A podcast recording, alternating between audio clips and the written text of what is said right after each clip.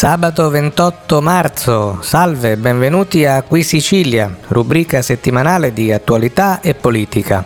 Nella trasmissione di oggi parleremo di vari temi.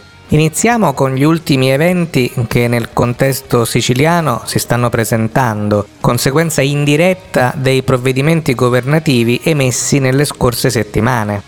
Riprendiamo il testo di due articoli. Il primo pubblicato dal giornale di Sicilia con il titolo Palermo, mille nuove famiglie registrate per l'assistenza alimentare. Dice l'articolo, circa mille famiglie nelle ultime 48 ore hanno chiesto di accedere al sistema di assistenza alimentare che il comune sta approntando in collaborazione con la Caritas, con l'associazione del Banco Alimentare e il Banco delle Opere di Carità. Le famiglie hanno contattato le rispettive circoscrizioni di residenza Presto sarà anche attiva la possibilità di registrarsi online. Con circa 150 richieste è la quinta circoscrizione quella con il maggior numero di famiglie, mentre sono circa 80 quelle della prima.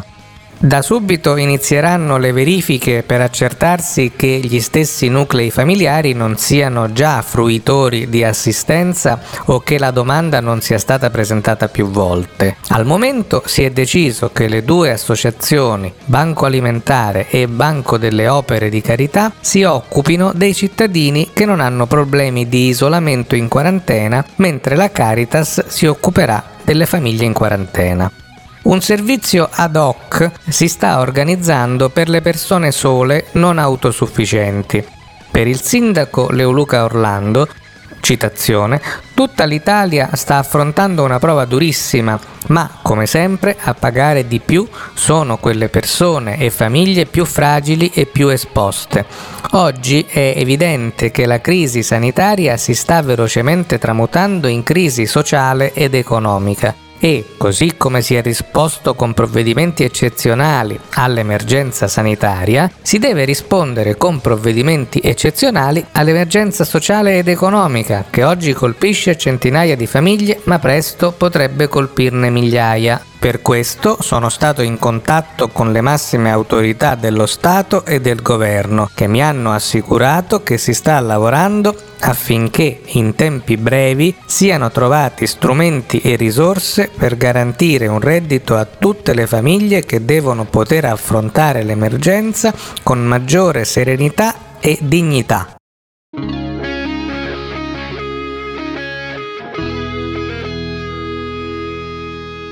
Il secondo articolo sullo stesso argomento è stato pubblicato sulla testata in rete blogsicilia.it. È intitolato Coronavirus, cresce l'allarme povertà.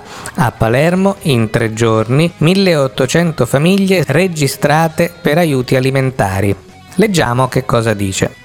Sono circa 1800 le famiglie che negli ultimi tre giorni si sono registrate al nuovo sistema unico di gestione degli aiuti alimentari organizzato dal Comune in collaborazione con la Caritas, l'Associazione Banco Alimentare e l'Associazione Banco delle Opere di Carità. Da oggi ha la possibilità di registrarsi tramite email e tramite telefono, si aggiunge anche la possibilità di effettuare la registrazione online sul sito protezionecivile.palermo.it curato dall'amministrazione comunale nelle prime 4 ore online si sono registrate circa 450 famiglie. Un sistema automatico verificherà in tempo reale se il nominativo è già stato inserito, anche per non sovraccaricare gli uffici che devono controllare che non vi siano duplicati o che le persone che si registrano non siano già beneficiarie degli interventi. Già dall'attivazione della piattaforma online è stato infatti riscontrato che alcuni cittadini hanno effettuato la registrazione più volte tramite diversi canali. Tutti i nominativi vengono trasmessi alle associazioni, che interverranno in base alla circoscrizione di residenza dei richiedenti.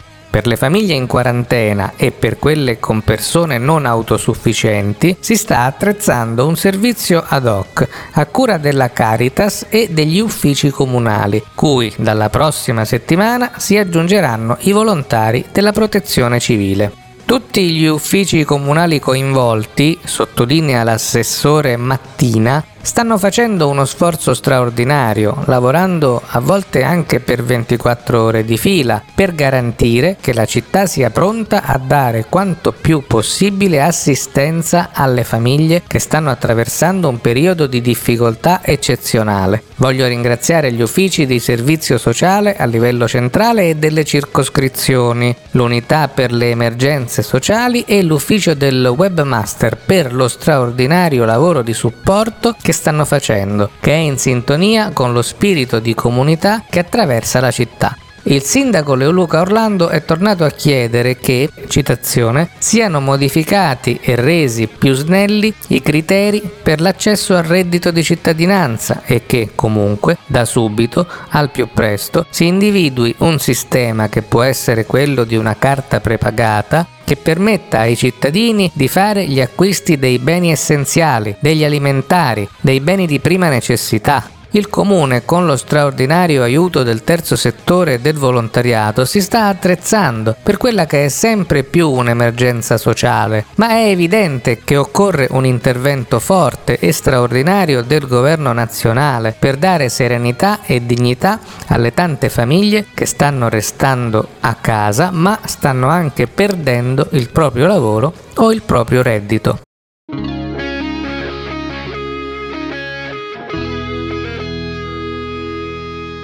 Proseguiamo ora la nostra trasmissione di oggi con un tema differente, la politica regionale e le istituzioni di governo. Ne parliamo a proposito di un libro uscito in questi giorni. L'autore, Maria Cristina Pensovecchio, si propone di avvicinare soprattutto i non specialisti della materia ai contenuti e al significato politico dello Statuto siciliano. Vediamo cosa ne dice la recensione pubblicata su blogsicilia.it da Antonino Cangemi. Dal titolo Arriva in libreria la guida breve allo Statuto di autonomia della Regione siciliana di Maria Cristina Pensovecchio. Leggiamone il testo.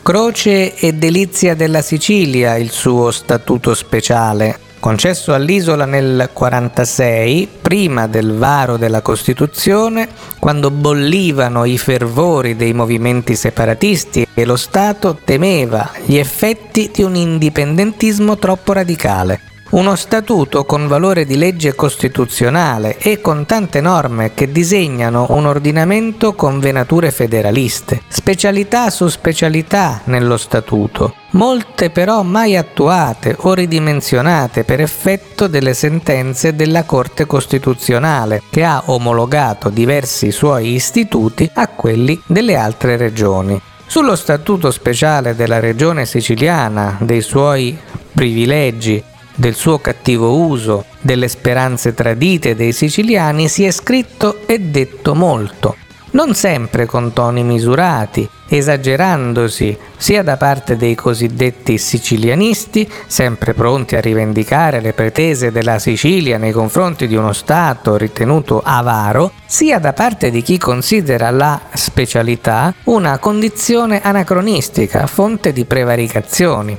Giunge perciò assai utile il volume di Maria Cristina Pensovecchio, consigliera parlamentare all'Assemblea regionale siciliana e studiosa di diritto, guida breve allo Statuto di autonomia della regione siciliana, edito da Moicani.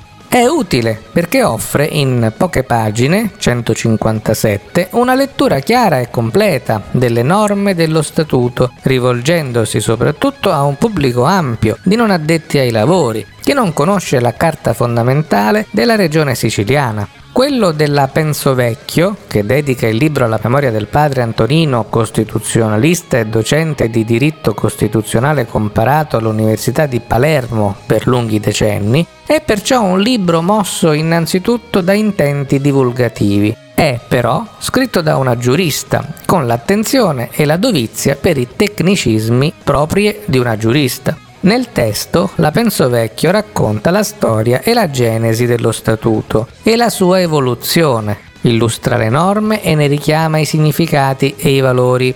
In più, passa in rassegna le tante pronunce dei giudici costituzionali che hanno mitigato certe sue previsioni non conformi alla Costituzione o comunque anomale. Già, perché ciò che nel diritto rileva non sono tanto le norme scritte, ma come queste sono interpretate e applicate. E per lo Statuto speciale della Regione siciliana, la Corte Costituzionale, con le sue sentenze, è stata e continua ad essere la principale interprete. Particolare attenzione la Penso Vecchio dedica ad una parte importantissima dello Statuto, quella che stabilisce i termini dei rapporti tra lo Stato e la regione siciliana. Nello Statuto infatti sono previste diverse norme che pongono a carico dello Stato oneri nei confronti della regione, della regione siciliana. La finalità di tali norme era quella di colmare il divario tra le regioni più ricche e una regione povera, qual era e quale purtroppo è rimasta la Sicilia. Tante di queste norme sono state ignorate o comunque applicate in modo parziale e si è dato vita a un contenzioso tra lo Stato e la regione siciliana che richiede per la sua risoluzione una intelligente mediazione. Il testo della Penso Vecchio, di agevole lettura e consultazione, non è appesantito da considerazioni sociologiche o politologiche che pure lo statuto ispira, ma che è bene rimandare ad altri saggi di diverso tenore. Nella sua semplicità, coniugata a rigore giuridico e a chiarezza espositiva, guida breve allo statuto di autonomia della regione siciliana è anche un prezioso vademecum per chi opera nella pubblica amministrazione e soprattutto in quegli uffici che direttamente e indirettamente si imbattono con le norme dello statuto speciale.